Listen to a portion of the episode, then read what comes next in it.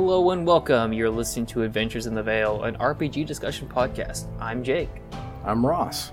Sit back and relax by the fire, for there are tales to be told.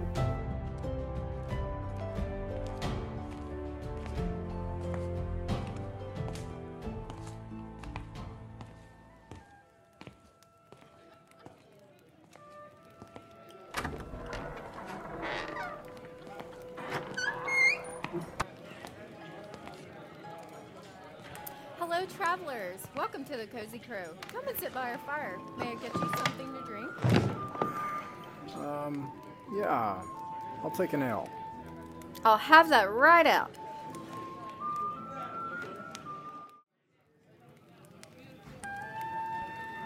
Welcome to the Mythic Mountains RPG Tavern Cast. I am Ross, and I am a admin at our online play club, and uh, I talk about RPGs and stuff a lot, and I have a bunch of opinions about RPGs. Introduce yourself. Uh, I'm Jake. That's it. That's it. That's, that's about the extent of that. All right, cool. We played together two nights ago. No, that was three nights ago. That felt like it was just yesterday, Tuesday night. Yeah, Um, it's almost last week at this point. all right, how have you been? I've been good. Have you done any other uh, RPG stuff since then?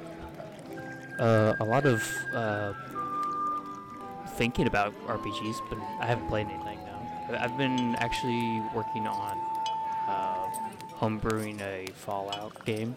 That's that's, that's been my passion project. Uh, and I, Tell me about well, it. I know there's like lots of officially uh, released uh, Fallout games, and I've been recommended other games. But whenever I have this vision of a game that I really want to do, I think I'm just gonna do it. you know what I mean? I'm just gonna go ahead and do it. Yeah. Uh, so I'm starting with uh, West End Games Star Wars RPG, uh, core like uh, roll this many d6s, but instead of their actually like add them up and that total result against the target number or whatever, instead of that, I'm just doing more of a Free League's count the number of sixes you rolled and that's your successes. Um, so Yeah. so the way it is now is like you know Fallout, you pick out your specials, uh, and then that's how many d6s you have in that stat. Uh, and then like weapons are kind of funky because you're gonna add the weapons dice plus your ability dice, and then you'll also subtract penalties if you have a lot of radiation or whatever. Uh, then eventually you'll finally get your total number, and you'll roll your d6s. And the way I have it now, uh, for sixes are your successes, but if you roll ones, that's more radiation that you take. So like the radiation that you take goes back up, and then you'll have more penalties and rolls. So I don't know. It's like a little fun passion project of mine. Cool. Awesome. Let's go back. Uh, when? How did you get into this? How'd you get into tabletop role-playing games? Well, that would be uh, you, my dear friend. yeah, they can't see that, but you just did a little They can't celebration see- they dance. can't see. That's great. That's a good celebration dance there. Uh, he just waved his arms his head, around his head, and it was wonderful. It was beautiful. So I mean, uh, but why? Like, why? Why? Oh, so the pandemic happened. That's that's the first thing. Uh, I was a big war gamer. Uh, played a lot of uh, tabletop games like X-wing. Uh, really get into uh, games like Frostgrave, tabletop skirmish games, things like that. I guess, so I guess not war games specifically, specifically but uh, yeah, lots of tabletop gaming. And uh, RPGs were always kind of like there, but I didn't think I really understood them. Like I didn't like get it. Like I just could see the D and D guys in the back of the room when they're always playing 5e. I'm like, yeah, they have minis sometimes, which is cool. they don't have them the rest of the time. Like, what do they even do it? yeah. Uh, but then the pandemic happened and game stores shut down. You can't go out and play with your friends anymore. So I started looking at online options, and uh, they have tabletop simulator. So a lot of guys play X-wing and other games like that through tabletop simulator, but it just wasn't the same.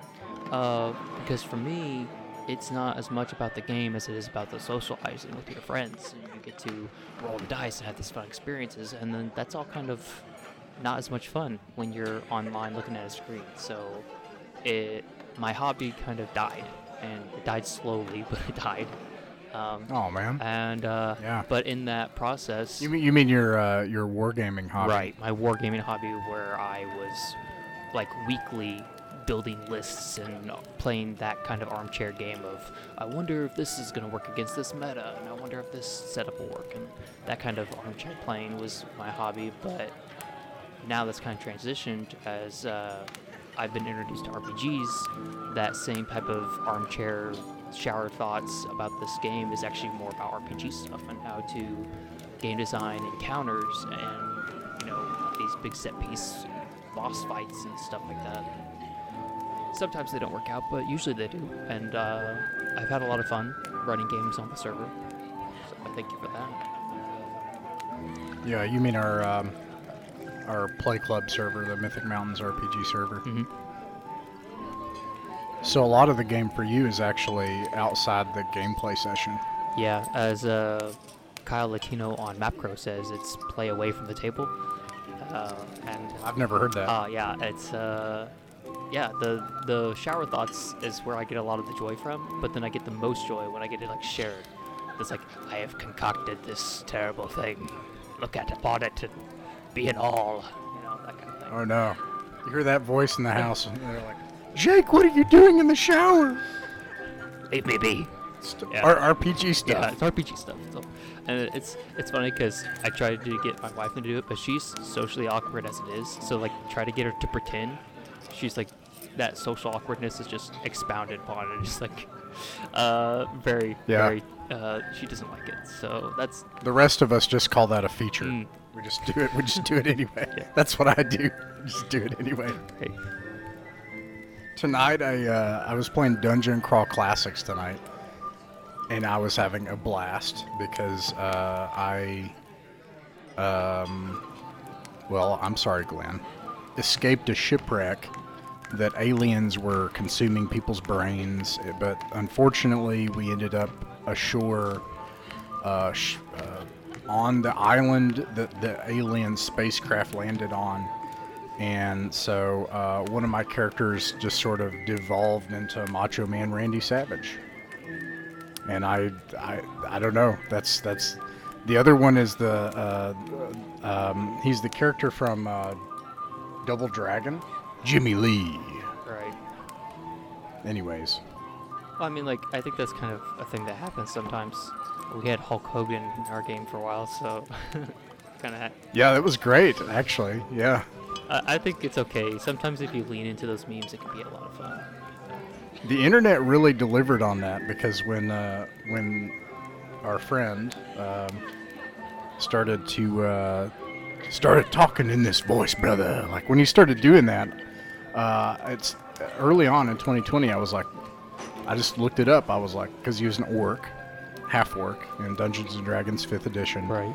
and I, I and so I looked up Orc Hulk Hogan, and of course the internet provides, and there was like this like Orc Hulk Hogan. It was perfect, and from then on, that was Catalan. That was his character. Yeah. I mean, So that's my actually. Oh, go ahead. I was just gonna say, I, I think that's like, it's okay though, because his meme was paired with my meme, and the, just two memes, and didn't take the game too seriously. You know? Yeah, uh, that's what that I have really enjoyed that style of play lately. Um, I, I know like that's common for a lot of groups, but I would say it's not really common for me actually. Uh, I, I've taken D and D very seriously, and we've had these really emotional stories and uh, these big epic kind of sagas that and, and stuff like that. Um, and uh, in the past year or two, I've gotten to enjoy like just having fun. And so we have a, a game coming up in a couple weeks, White Star RPG, which I'm really excited about. And uh, everyone, let's see, one person is playing a badger, one person is playing a squirrel Jedi, in essence. And it's like, yeah, let's do it. I don't know. Um, and that game allows for that as well. My, qu- going back, question about so you come into the hobby, you come into tabletop role playing games. Uh, what happened? So what happened initially when you you know when you started playing online? Um, well, first I found a couple groups on Facebook of random people, and I'm like, I, I don't know if this is normal, but like, how do you like get in the game? Like, how do you find, like, how do you do this? Uh, and Facebook was not very helpful. Uh, Facebook gave me a lot of uh, groups where it was pay to play over Roll20, and I didn't have any funding for anything like that. Uh, and like, I, I guess I could have if I relayed my what I was spending on tabletop miniatures into uh, pay-to-play games. But I was really skeptical about that because I don't know people on the internet. You know, I don't know how this works. I, I just want someone to teach me how to play. Um, so I got on Roll20. Uh, eventually, I found out that Facebook was just a middleman. On Roll20, found some uh, games advertised on there, and uh, I had some okay experiences. A lot of awkward experiences where people assumed that I knew the rules already, kind of didn't really explain anything or how to even use Roll20, um, and kind of got disheartened. I thought, well, maybe this isn't for me, uh, and I reached out to uh, the Mythic Mountains. I think it was under a different name at the time. It was Kentucky something. But uh, I found this uh, this group of people who looked to be like actually like two hour or three hours away from me. So possibly real life interaction in the future. You know, I was like, okay, I'll go ahead and see these guys. And, and yeah, we uh, we played a session, and I found out that you know, I really liked D&D. I think I liked the whole idea of being inside someone else's imagination at the same time, and this like whole thing. And eventually, I built up the courage after playing with you all and getting to know you all so well that I wanted to share these uh, ideas I had in this this world that I had made. Um, and I and I ran my first campaign. I think it was like a year ago now, or two years ago now. I don't know. It was a while ago. My my brother, that was like three years ago. it's, it's been a while, I guess. yeah, um, it'll be coming up on. We're get, hitting the fourth year when you come into. Well, yeah, it's been three years, uh, and some change. Uh, I ran the first campaign we did together in 2020 with two different groups, and uh, that one ran for three months, and then we started another campaign in the winter. Um, and you started as soon as I went back to training in the summer. So as soon as you fir- finished the first campaign in the spring after three months, you said, "Hey, I want to do like a pirate campaign," and uh, and there were uh, one, two, three, four, four of us, and we did that campaign for I think nine months. I think it was. Yeah, it was a It was doozy. until that next spring. It's a big one. Yeah. Went to like level 12 or something. That was Dungeons and Dragons 5th edition. Right. Yeah, because that's the only thing I knew at the time. It's kind of one of those things like you don't really know what else exists because you only know what's public. You only know what's popular. You know, and I, I think Yeah. I think your uh, example that you've given is so apt. Of like, it's just it's the equivalent of McDonald's. Like if you're hungry, you want to go to eat. It's like, well, McDonald's is available, and everybody knows McDonald's, and everyone knows what to order on McDonald's. Like, that's like that's the thing about McDonald's. Is it's it's everywhere, and everybody's familiar with it, and that's what Fifth Edition was Right. to RPGs to me. It was very everywhere and easy to pick up and, and not complicated at all. Well, I guess it could be complicated, but it's fairly simple to get a hang of. Yeah. Yeah, and I had a vague sense at the time uh, when I started running it. The first time I tried in 2015, I just grabbed a player's handbook. Actually, come to think of it, I had the player's handbook in 2015, and then it didn't fit what I wanted, and I had to use a fourth edition handbook, which was still pretty readily available because I wanted someone to play a Doomguide, uh, a, um, uh, a a Knight of Kelimvor, which would appear in a as an NPC later. But anyways, uh, a friend of mine played a Doomguide, and that's not in fifth edition; it was in fourth edition. And so I, I like kit bashed that the first time I ever ran the game ever because I wanted the story. I didn't care about like I, I don't I don't care what the book says, you know. Um, but anyways, uh, then I started running it sincerely, like in 2018, and um, I bought it. Like I bought the the box set that I still have, the the big three, the big three uh, collector's edition books.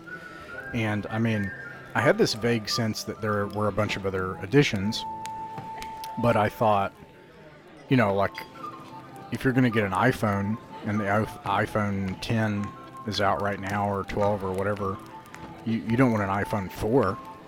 you know, like I, I, I just, you know, Yeah. like I don't know. I mean, I have an right? iPhone 7. Just Why-. It works fine. Oh, sorry about that. Yeah, man. it works Uh, fine, thank mind. you. I'm too actually I'm too embarrassed to show you my iPhone. Speaking of walled gardens, here we are all with iPhones. Um,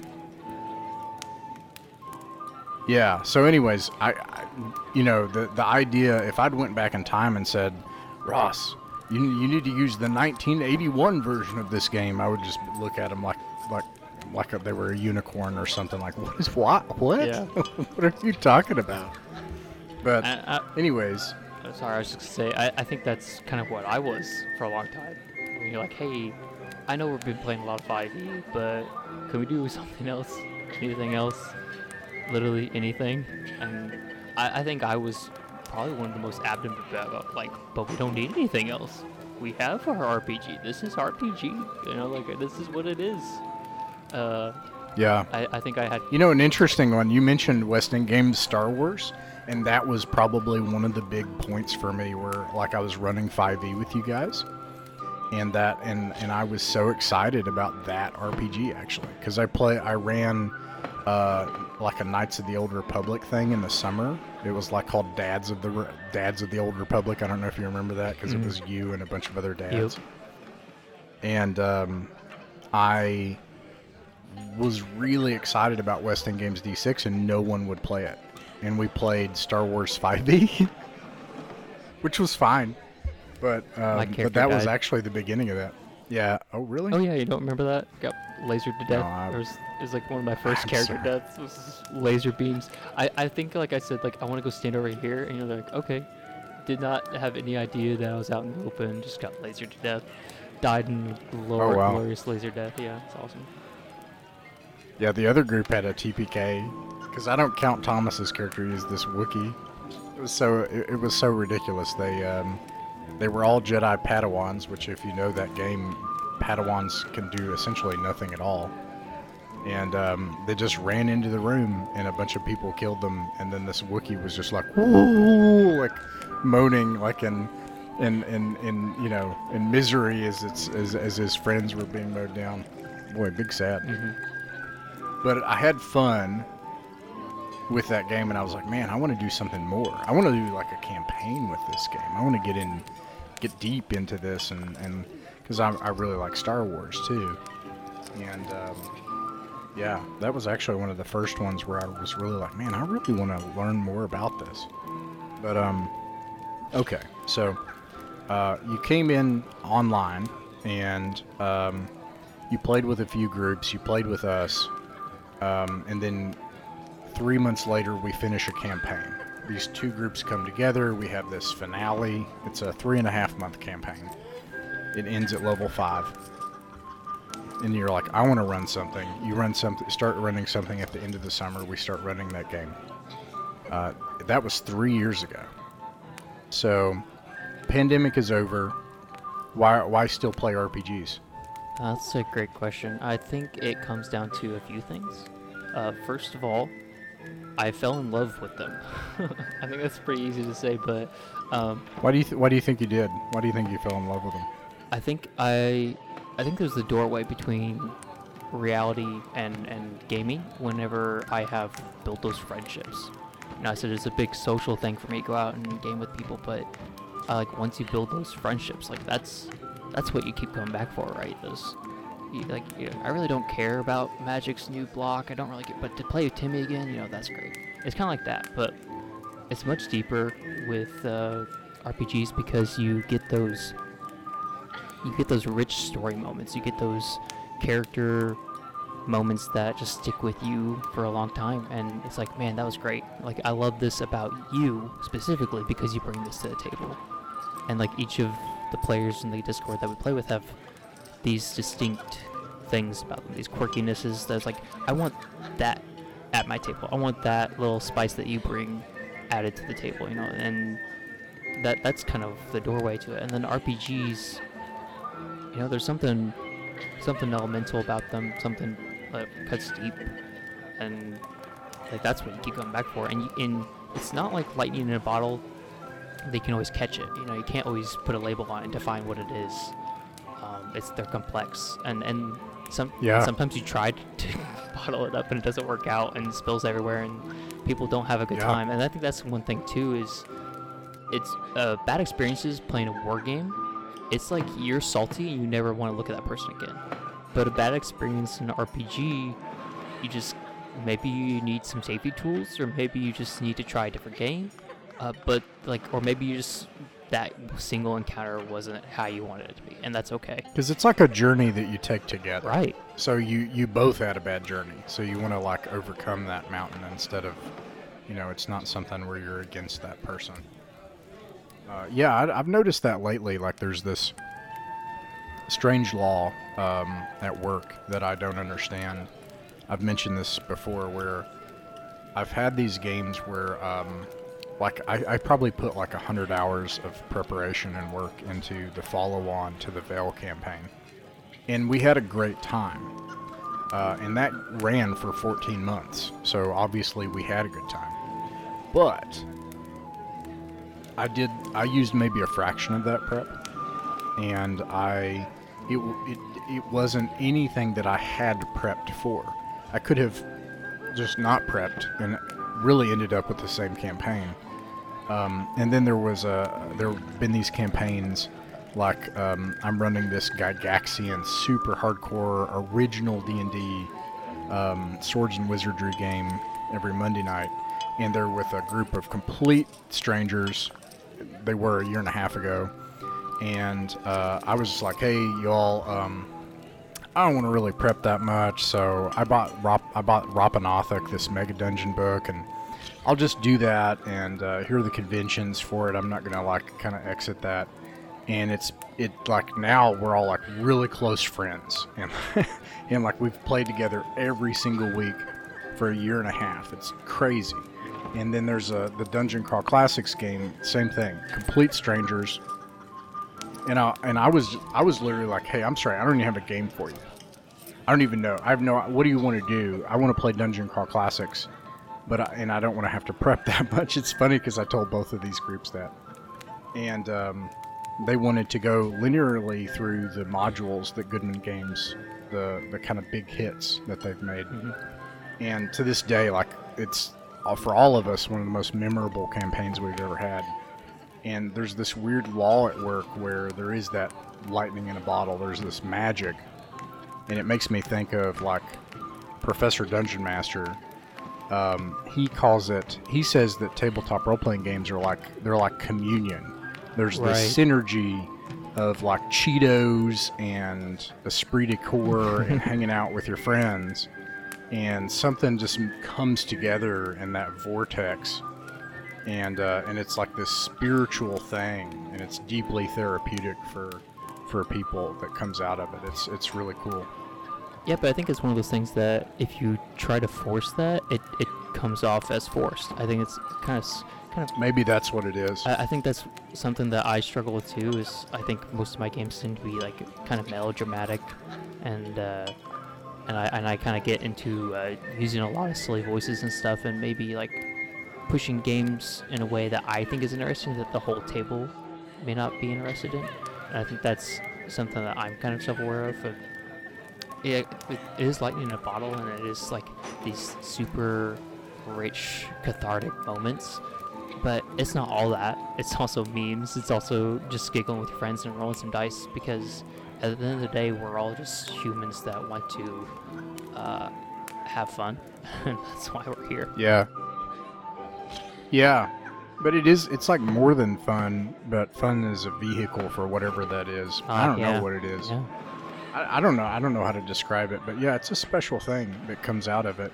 And sometimes you might aim for silly and end up with super serious, like that meme with the the clown furball, you know. And, Oh, yeah. it's like, uh, ah, I made a pie throwing furball, and then by the end at level twenty, he's like, "Get out of here now! The lich is coming!" You know, and he's like the guy sacrificing his life, and and that sort of thing happens too or you'll try to start with something serious. And um, there is this like expectation thing. It's an interesting relationship between um, different elements of the table. Because like you said it's like everybody has this spiciness that they bring.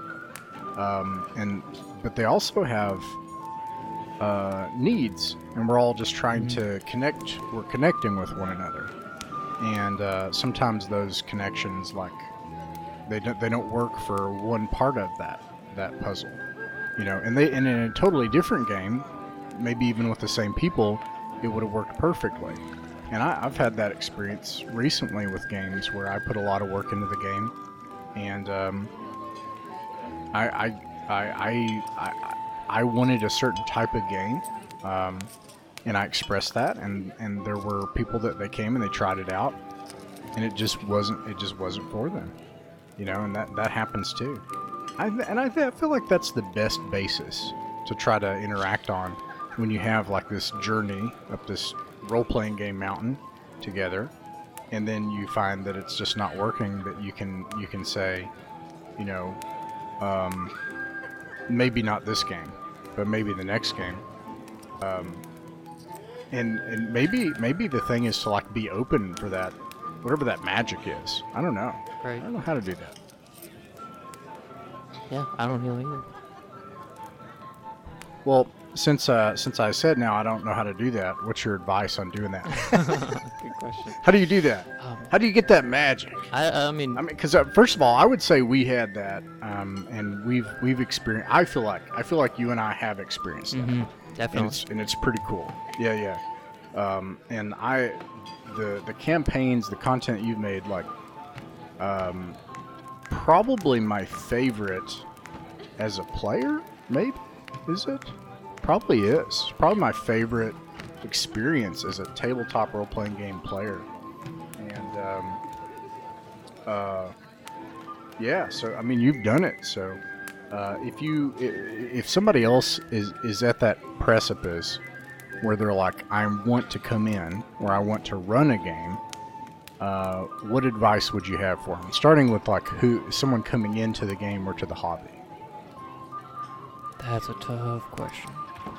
I think. that is a tough question I- that's a tough one actually when you think about it i'm glad you said that actually Okay, that's that's it, my you answer. know what then. would be cra- yeah yeah oh that's uh, that's we'll just be you know kind of like nebulous and diffuse about it like oh that that is a good question you know No, I think if you want to be serious about it, uh, my advice to someone who's trying to get into RPGs in general is don't be disheartened if something doesn't work out, and uh, and and don't be disheartened if people don't work out. Uh, sometimes your best friend may not be the best match for you at the table, like oh man that yeah. and that sucks sometimes but sometimes they're just they don't get it uh, sometimes when you want to play a super horror game inviting your best friend bob who makes great jokes is probably not the best bet because he's gonna maybe and not that doesn't make him a bad it does person not make him bad doesn't make him it doesn't lower your friendship and- whatsoever. It just means that and, and it might be a perfect match for the next game. Correct. But yeah. yeah. You can you can maybe he's great in your cyberpunk game because he contrasts the already juxtaposition of the genre you know? It's it's one of those things where um, you know homebrewing is where i get a lot of my joy from but i think homebrewing is not an easy place to start if you want to get into it. I don't think you should start by hacking everything apart. I think just run things by the book like uh, and you know test things out. And if things don't work out just communicate. Actually that might be the best thing to tell a new player is uh, or a new person in general if they want to be a gm or whatever is uh, start your communication skills like start with a conversation uh, Right. talk till you're blue Like, in the does- face like that's that's where you go like is there anybody that like would say i don't think i want to communicate Mm. Like so, so, I mean, presumably people want to, right? So, what what is that like internal monologue that they're saying that just is not going to escape? I, I, I like I would say, I had one this week, um, and uh, people might disagree with me. Hey, I've prepared this area on the map. I don't want to leave it. Mm. yeah And I, I'm a dungeon master. Like, and I, I bought a product, and I'm like, hey, I, you know, I like this, and I don't really want to go somewhere else. Are you all okay with that? Because that's how I feel. That's like one of those like dark feelings as a dungeon master, where uh, the modern expectation is like, no, don't, don't, don't tell them that. That'll ruin the Yeah, that's that's the your the shadows behind the curtain. Yeah, exactly. Yeah, I think that's But but what if they were actually just friends around a table and, and you were also part of that, pro- you know, and you invited them into that process? Um, yeah, yeah. I mean, and and that's and it can also be hard to have that conversation. Oh, definitely. Yeah, I I think that's the one thing that uh, like people just have to get used to is like if you're socially awkward, maybe start with your friends. Um, but if you wanted to get into RPGs, maybe going outside of your friends might be the best bet of having a good time. You know, it, it's it's one of the things where you have to test things out, try the waters a couple times, and you know, just because you eat one bad burger doesn't mean you don't like burgers. And uh, keep trying. And and man, communication, like even during a game, like like you said, just interrupting game, like, hey guys, uh, I'm uncomfortable with what's going on here. Can we change this? Can save a session or an entire campaign? You know. Um, and afterwards discussions, debriefings of like, hey, is everyone okay with what we just witnessed in that game? That was really intense, you know. Or And obviously, nobody's saying you're just going to do that all the time Mm, and be like yeah. for you know stuff. I mean, but but but what does happen is what's astonishing is people will not do that. They'll they'll like not share how they feel, and then they'll depart without sharing how they feel, and it will. It, I, I've observed it guide them either away from the hobby, or uh, away from you know, maybe um, playstyle or a subculture or um, um, maybe a, a game. Maybe they have uh, a bad experience, you know, or, or whatever. I love that you said that. Like, if you have a bad experience, um, yeah, don't give up. I mean, Yeah, don't don't assume you know the diagnosis just because you know some symptoms too. Uh, I mean, I think that's one thing. If you if you know what the problem is, you can get to the root of it. But sometimes it's hard to put your finger on what exactly it is because there's a lot of chemistry involved. Sometimes there's timing involved. Like maybe you're just not. Like maybe you're really excited about horror right now, but everyone else is just wants to play a lighthearted game, and it's not really the Oh, time man. for that. You know, like maybe everyone else is in the mood for something else, and and yeah, that can even change from session session to session. Is if you want to, you know, have something break in the tension, you want to have some levity show up, or you just want to, you know, have a moment get really deep all of a sudden. I think it's just a little bit of reading the table and reading the mood, and and you know that's part of it too. Is there's also, like I said, there's the post-session stuff, and I I've got a lot of value out of um, sur- surveys, like uh, uh, anon- Really? anonymous surveys, and especially with the stars and wishes question. I think those have really changed how I feel that about a game went, and like what what are st- what are stars and wishes? Okay, so stars and wishes are uh, stars are your favorite moment of a game, and it can be anything from when that guy killed that guy with the rock, that was awesome, or like oh, whenever Johnny made that joke, that was so hilarious, or, or you know whatever the star is, that's what you tell them. Like hey, this is my star of the session. This is what was great about the session, um, and that is like so valuable because a you have something to confirm your belief that this person actually did have a good time, and you can actually, uh, you know, see that and, and measure that, and then you have the added ba- benefit of getting to know the person a little bit better by their answer. Of oh, this person actually likes the blood and gore, so we'll go more into that next session, or, or this person didn't like that, so I'm not gonna go into that. Um, but then yeah, wishes is not always negative. It's actually you know something that wish happened. Um, helps you play in future games. Like I wish that we would have actually been able to resolve that conflict with the orcs. Or I wish that we would have got more treasure because it kind of feels like we didn't get enough. And then that helps you as a GM or DM or whatever to get, you know, your next session uh, better tuned and, and better ran for next time. And I think that's something that, you know, if you have a problem with your car, you take it to the mechanic and get it fixed. But uh, if you if you have a light on the dashboard tell you what you need fixed, then you can fix it faster, and maybe you can even do it cheaper and more efficiently. It's, it's very similar to RPGs. If if you can pinpoint what it is that would make your game better, then you can make your game better and more efficiently. Yeah. Yeah, um, because I, I think most anytime someone's a game master, they want more information. Usually, that you, you don't. A game master doesn't. Typically, in my experience, game masters want more feedback, not less. Um, and a lot of times, players are just vibing. They're just having a good time, and so, so they're like, "No, you're doing great." Yeah, the worst. And you're like, yeah, but tell me what you know. Tell me what you want. Like, let's talk. And and sometimes players are just like, um, no, I, I just uh, I'm you know I'm I'm having a good time. Whatever, I'll do whatever. You know. Yeah. I think Um, one of the worst and- the questions you can ask is like, "Hey, was that session a good one?" And then they'll just Yeah. give you the yeah, and that's not beneficial to anybody because it's like, okay, but like, what was? and the more you prod people about it, the, the less they will really want to share because then they start feeling interrogated. And like, I don't, I don't know what you want to hear from me. I just, I just told you it's a good session. You know, it's like I don't. And I think there's like two different kind of levels of conversation, uh, in my opinion. And a lot of times when this stuff gets brought up, like the idea of the very idea of within side of a game saying, "Hey, I don't like how this feels," or "I don't like something." Um, uh, that should, I, to me, it's absurd to think of that as a binary. To Mhm. think of it as like either you can just do that all the time and interrupt the game, or that you're never allowed to do it and get over it. This is the game. That's crazy to me. Uh, it, it just depends on the group and is part of a conversation. And um, that's one of the things, and the players drive this in, in the game I run on Monday, the Swords and Wizardry game. But that game is full of conversation about what they like and how they want the game to go. And they're very good about giving positive feedback that's honest. And I feel like I can trust it because they can also talk about things that they don't like and they can they can guide that.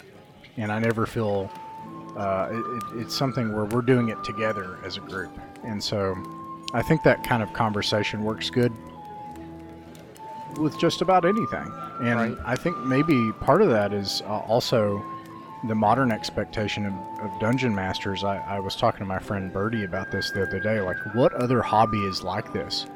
Where the referee of the game, like, imagine if you had basketball and the referee And is the referee also the you, "Hey, announcer. are you having a good time right now? Guys?" Yeah, and and they're also like the coach and the announcer, and the counselor, and you know, and they're also the uh, the scorekeeper, and like and they put the basketballs out, and they set the like and they they host, and they I mean man, like you know, and then the players at a certain point it's just like, I guess we could just play the game, um, you know, and um, I don't think it has to be that way. Uh, and there's lots of things like that. You don't even have to host. That's the mind blowing thing. Is like somebody else can do the VTT. Somebody else can host. Somebody else can um, track stuff, um, and like the whole group can do that. Right. Uh, things like initiative, things like music, things like all that stuff. That's bonus content. That's that's players. You know. That's uh, it can, that's another thing too is you can divvy it up for like who gets excited about what. You know, if you have one really tactile Right. person, you can have them be in charge of making sure that everyone has their spell slots down because we know that Rosie has a hard time remembering if she has spell slots this prepared or whatever. And then you can help. You can delegate things if it helps your game table. You know. I want to share one actually, since we're talking about like communication tools and safety tools and stuff. Okay. Well, I, I, because I think this one for me has been huge lately because there's two layers. Like on one level, uh, it's okay. It's okay to say this is a horror game and this is like a really horrific experience. But it's important then for that person to say that doesn't work for me. Now, maybe this is obvious, but in my experience, um, I think it becomes much more important with what we're talking about. Because you said that you came into the tabletop world from the internet and you were trying to find groups and you were trying to find people you were comfortable with and you'd never done it before and you had some bad experiences. So if you're coming at it from that angle, uh, there are all sorts of ways to talk about things and there are all sorts of different kinds of people. So it's helpful, I think, especially to be able to say, hey, at any time you don't like something about this game and it doesn't work for you, you don't even have to tell me why.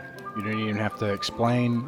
You know, you. It, and so that that to me was a huge thing. Sometimes um, uh, the details matter on this because I went back recently, and we won't talk about this right now, but I reread the cats thing and the source of it, Yeah. and it made way more sense when I dug into the details of it, and I've since used it multiple times to huge effect. And those became really great conversations. Um, but, anyways, the open door is not an open door to say, come and talk to me. Uh, it's an open door to say, you don't have to talk to me.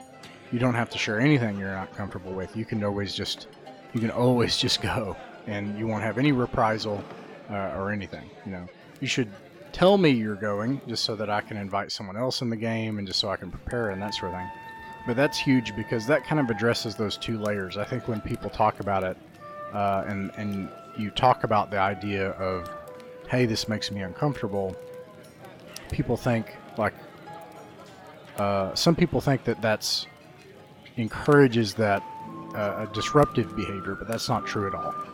This is in the context of a group where you are having that conversation, which we have games where we do that a lot, where we're like, hey, let's talk about the game.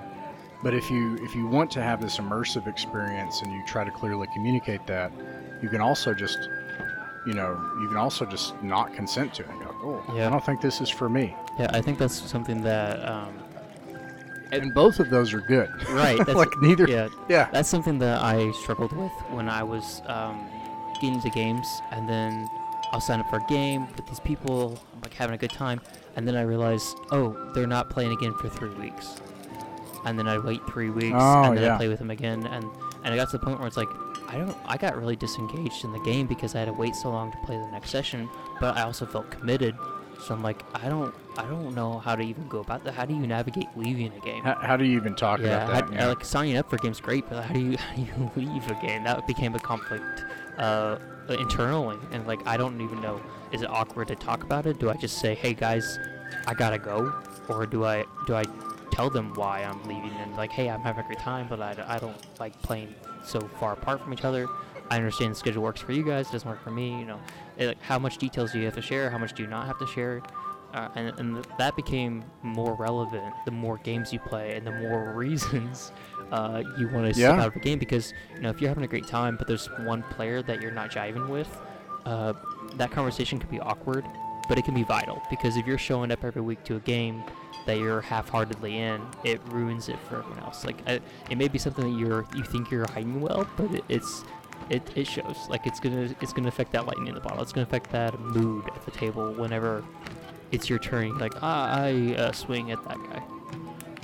I, I I think those are very valid feelings to have. Is like how do you even? Uh, and again, we're talking about people that are new, Mhm. like that are coming in, especially on the internet, uh, which is perilous, frankly. So these It's things, a these are things place. that we're talking about. It's dangerous frontier. I mean, yeah, they can be. Yeah. So, um, uh, I think it's these are valid feelings to say. How do I even exit this situation, and what is appropriate? What do I have to say? Now, I would like to actually definitively answer that. I feel. Uh, if anybody is entering the hobby and they're coming in to try to, and they're going to a game store or a organized play club or they're online and they're going to play with strangers, you should say, I, I'm leaving the game and thank you. Now, this is why I want to say that definitively. What you, in my opinion, if you're coming into a game from the outside and you're new, you never ever have to explain. And if someone tries to demand an explanation, I don't feel like that is healthy. Yeah. And I think it's okay for it's a complete answer and it's a healthy answer to say, I'm, I'm just leaving the game. I would also say you should tell someone. Mhm. So those are the two things that. Uh, so just being like, um, you know, not showing up at all and not saying anything is not something someone should do because maybe someone else would get to play, or maybe they would be able to arrange things. Maybe they are preparing, you know, depending on the game. Maybe something's prepared specifically with you in mind. Maybe you fit a specific role, depending on whatever the experience in the game is. Uh, so you should always tell someone, but you never have to explain yourself. If you feel comfortable explaining, then that's okay, but you should never feel like you have to. You know. So, anyways, I just think that's important. Oh, I definitely think that's important, and I think it gets into you know, as you're saying, like it is is vital to say something like as you're leaving because if you do a typical online thing of just I'm not having a good time here, I'm going to nope out of the situation. I'm just going to ghost. It's not an MMO. It's not. It's not yeah, a video game. You can't just ghost people and expect there not to be bad feelings. I think that's the thing. Is like if you are worried about bad feelings, just make some acknowledgement before you click offline. It, it, especially if you have been thinking about it for some time, or, or even if, or if you haven't been thinking about it for some time, you just realize like "I- I'm not gonna be able to be there Tuesday, and you know what? I, I think I'm just gonna dip out of this game. Just say something, because people are people and we have feelings and like I, I think I think uh, just saying hey guys I'm I'm not gonna be in this game anymore is enough but that's that's crucial Exactly. That's, very well but put. that's crucial when six months later you want to come back because if you just left without even saying that then then it's like I thought you died man like I don't know where you were you just left Yeah. and didn't come back like and that that can cause some negative feelings and and, and not be a good situation so just it's like Yeah. being being as honest as you can be and being as uh, open as you can be is important but you know a bare minimum is just just saying I'm I'm leaving. Just, you know, I'm not gonna be there Tuesday, or, or I'm not gonna continue Yep. to play this game. Like that. That's that's yeah. And you know, nominally it may be, hey, um, like right now, and I tell people I have health issues, which is part of why I play a lot of tabletop role playing games, uh, because I'm disabled and I have a lot of health issues. But that's an example of something that you never feel like you should never feel like you have to share. You never have to provide that. You never, you know, it's okay just to say this isn't working for me right now. But anyways, that's a great way to put that. And we went real deep. We went like down into deep waters there. So let's like exit the deep waters and let's climb back up. What is something coming up in the role-playing game world that you're really excited about? Oh man. Um, Kyle Latino's Kickstarter for Monstrous. That I don't know any. What is that? I Okay, don't know so- anything about So that. Kyle Latino, uh, they have a podcast, uh, which the name of which I ca- oh Splatbook, that's what it is. Splatbook. It's about everything you love, so art, literature, RPGs, video games, whatever they are interested in. That's what they're talking about. That's why it's called Splatbook. Um, but they have this podcast. He has a, a YouTube channel called MapCrow. Uh, this is he's a very talented artist and a professor of arts. Uh, he has made a Kickstarter book for monsters. All right, and it's just art art that he's done for monsters. And these beautiful pieces of art. And he's had this very talented writer, Kenny, uh, write up like lore about them, like like these. They're basically like everything but a stat block for a monster. And it's like these these juicy, tasty nuggets of of of I don't know what what Runehammer would call like the limbic system, like this just like raw natural, like I know what this is, but I don't know what to call it kind of things. And, Wow, and, and, yeah. and it's beautiful and it's wonderful and and I I wish I would have backed it sooner. I wish I would have got like the retailer just so I could have multiple copies. Oh, and, wow. and, and hover over them. But um, yeah, that book alone has me really excited. Um, but yeah, I think I'm I think I'm a little out of the loop of what like what's coming up down the line. I think I'm a little disconnected there, but that's okay because I know you'll have my back there and you'll be like, "Hey, look what came out." And Oh, I'm- sorry. I'm like, "Yes, let's go." Yeah, yeah. I'm I'm kind of kind of into it. You might you might say things got a little serious with the RPGs for me. I'm kind That's a of really good kip. kind of into You're RPGs. really good at that kip impression. Uh, yeah. Um, I'll pick one. I have a bunch. Okay, no, I'm gonna pick one. Oh man, and it's tomorrow. I'm so excited about it. Let me tell you about it. And it relates to your uh, Free League with the D6s. So tomorrow, Mutant Year Zero, and um, I have been looking forward to this. I'm so excited about it.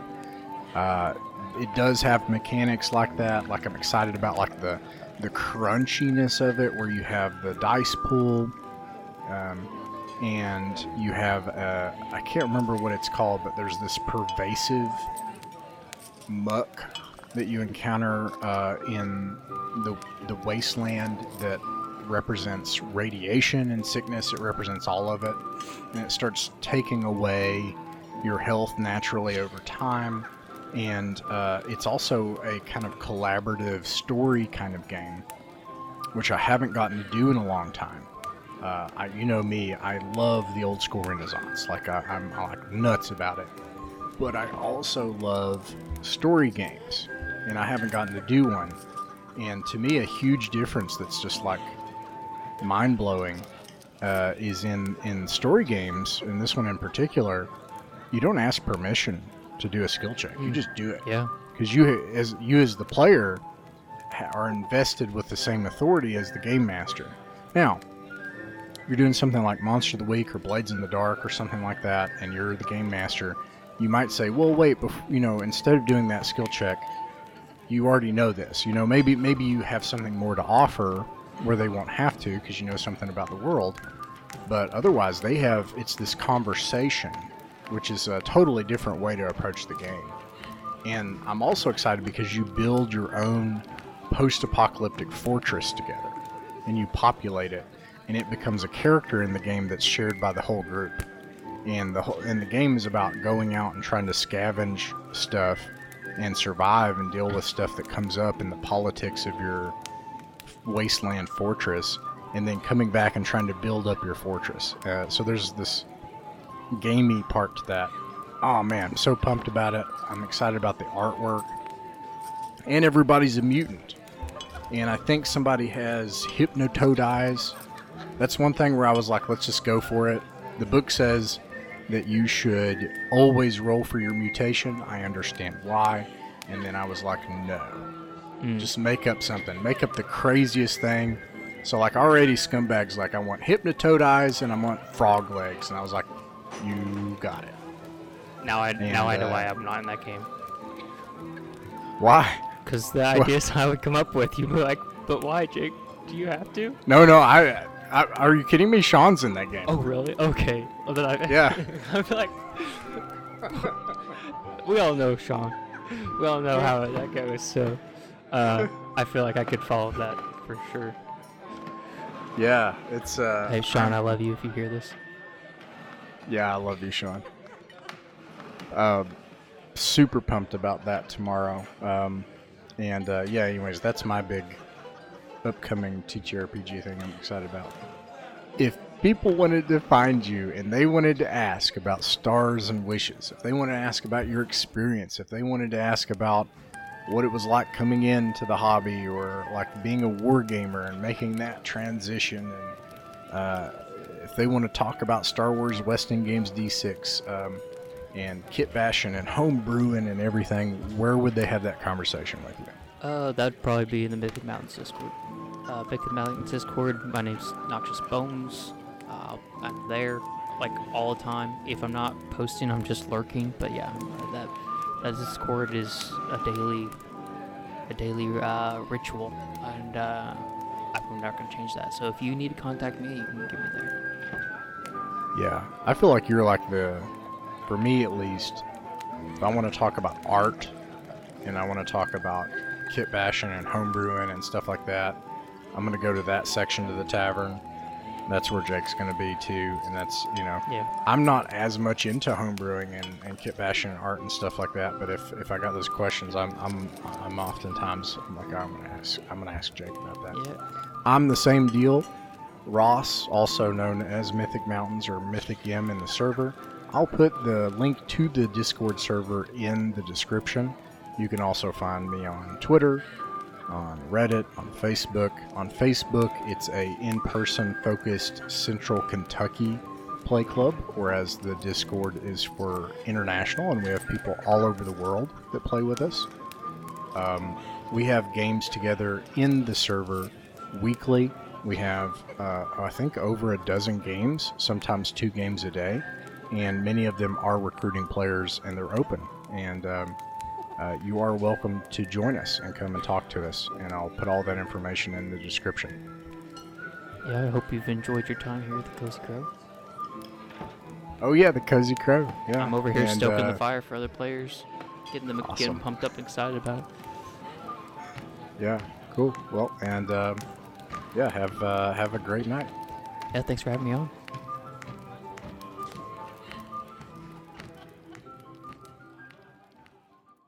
Mythic Mountains RPG is a private online play club that focuses on folk RPGs. Folk RPGs are the games that belong to all of us.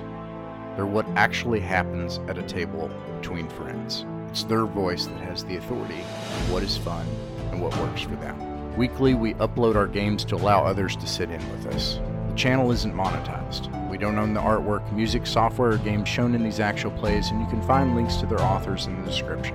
Like, subscribe, and share if you wish, or don't. Just like games in person, you're welcome to pull up a chair, set in, and watch some of our games. No performances, no fancy equipment, just regular people playing folk pencil and paper role playing games and having a good time. We hope these games will prove a source of enjoyment to anyone just wanting to listen in, anyone looking for examples of how actual groups run and play folk RPGs, and most importantly, if you haven't found your group yet, you're welcome here ours.